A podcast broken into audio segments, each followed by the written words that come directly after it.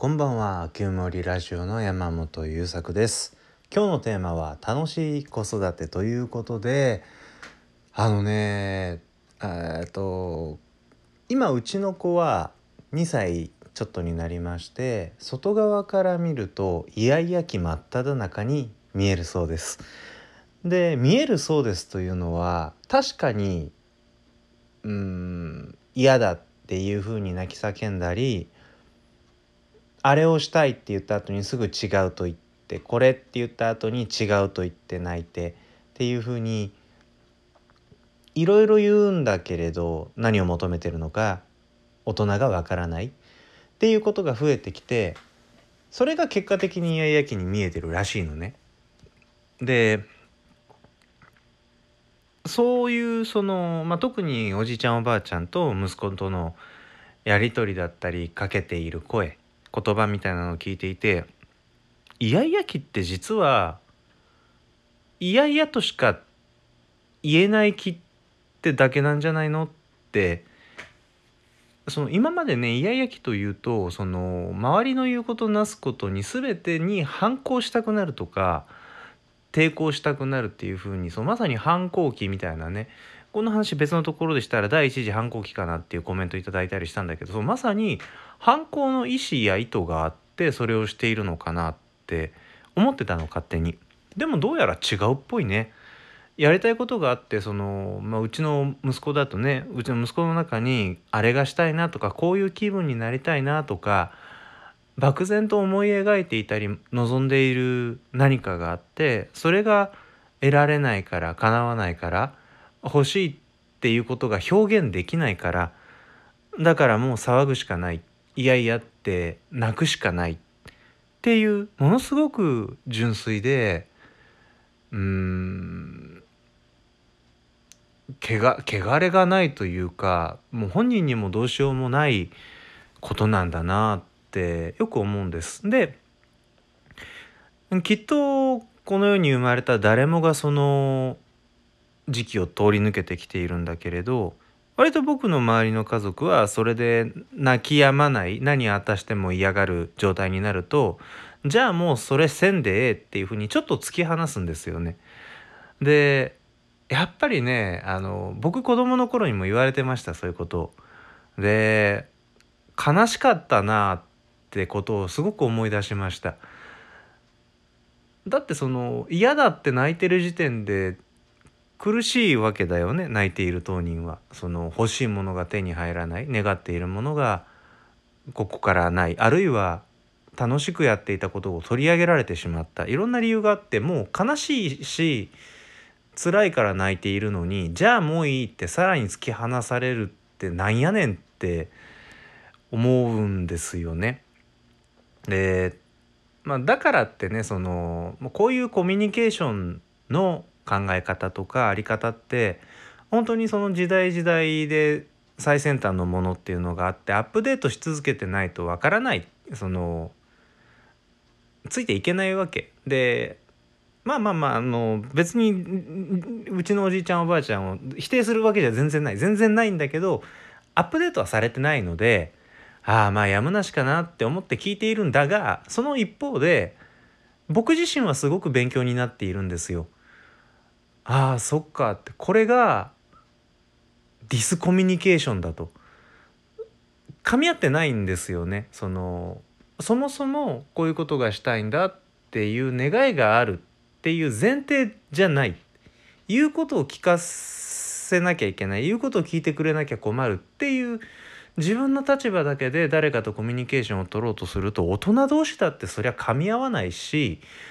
どっちか片っ方がその自分の言い分を通そうという意図でコミュニケーションを取ろうとするとここが通らなかったからムカつくとかあそこが飲まれなかったから許せないとかあれを取り上げられたからあいつはもう嫌いだとかっていう風になるよね。でああもうこんな時からコミュニケーションというものにコミュニケーションや言葉とかあと感情とか自分たちの心の深いところとか本当にコミュニケーションの問題ってこういうところこんな年の頃から始まってるんだっていうことをしみじみ感じてなんて深い世界に僕ら生きてるんだろうって思ってます。で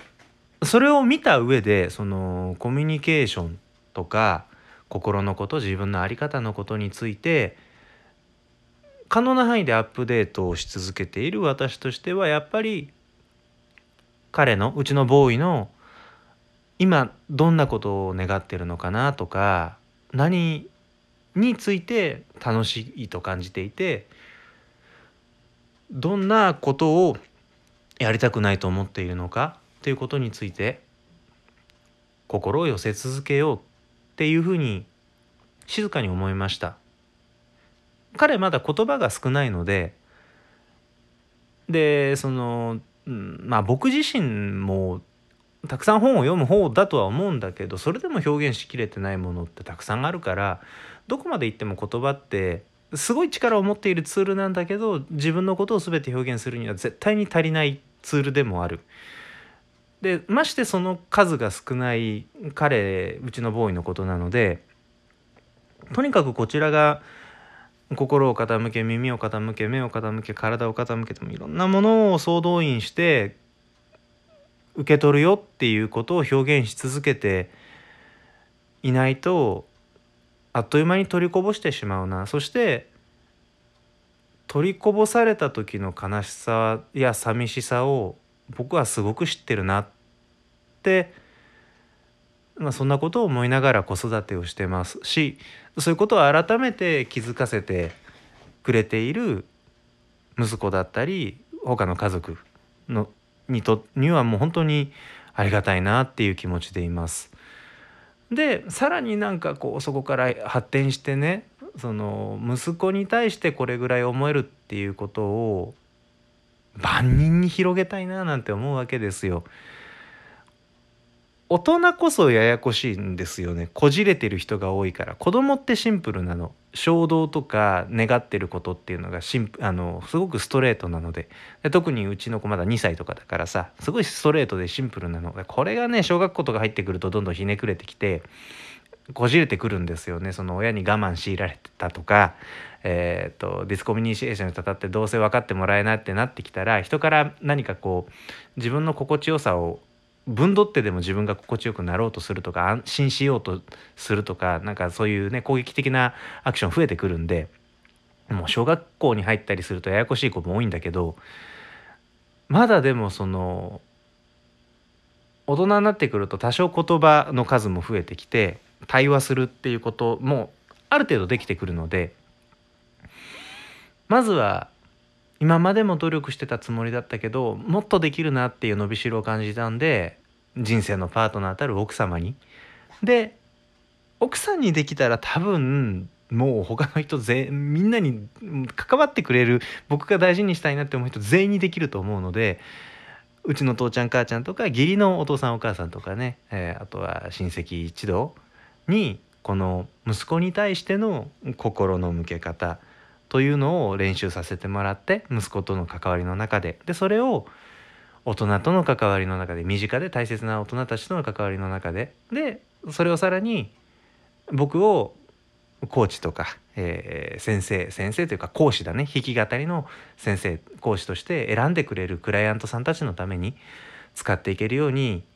やっぱり練習だなアップデートし続けるんだなそしてトレーニングし続けるんだななんてことを静かに感じて楽しく頑張っていこうと静かに誓ったそんな日でした。えー、この「旧森ラジオ」はちょっと生きづらさ抱えております私山本優作がこんなことしたらこういうことを考えたら生きるの楽になったよ楽しくなったよという日々の生活の中での探求や発見をシェアするラジオ番組です。ワイルワイズログというブログの中にここで発信した情報は集積していくようにしておりますので他の情報が気になった方は是非遊びに来てください。そして弾き語り講師として、えー、無料のコンテンツ中島みゆきさんの名曲「糸のギター弾き語りの基礎」が動画で学べる無料のメール講座などもあります。よかったらそちらにも遊びに来てください。それでは最後までご、えー、聞いていただいてありがとうございました。またお会いしましょう。おやすみなさい。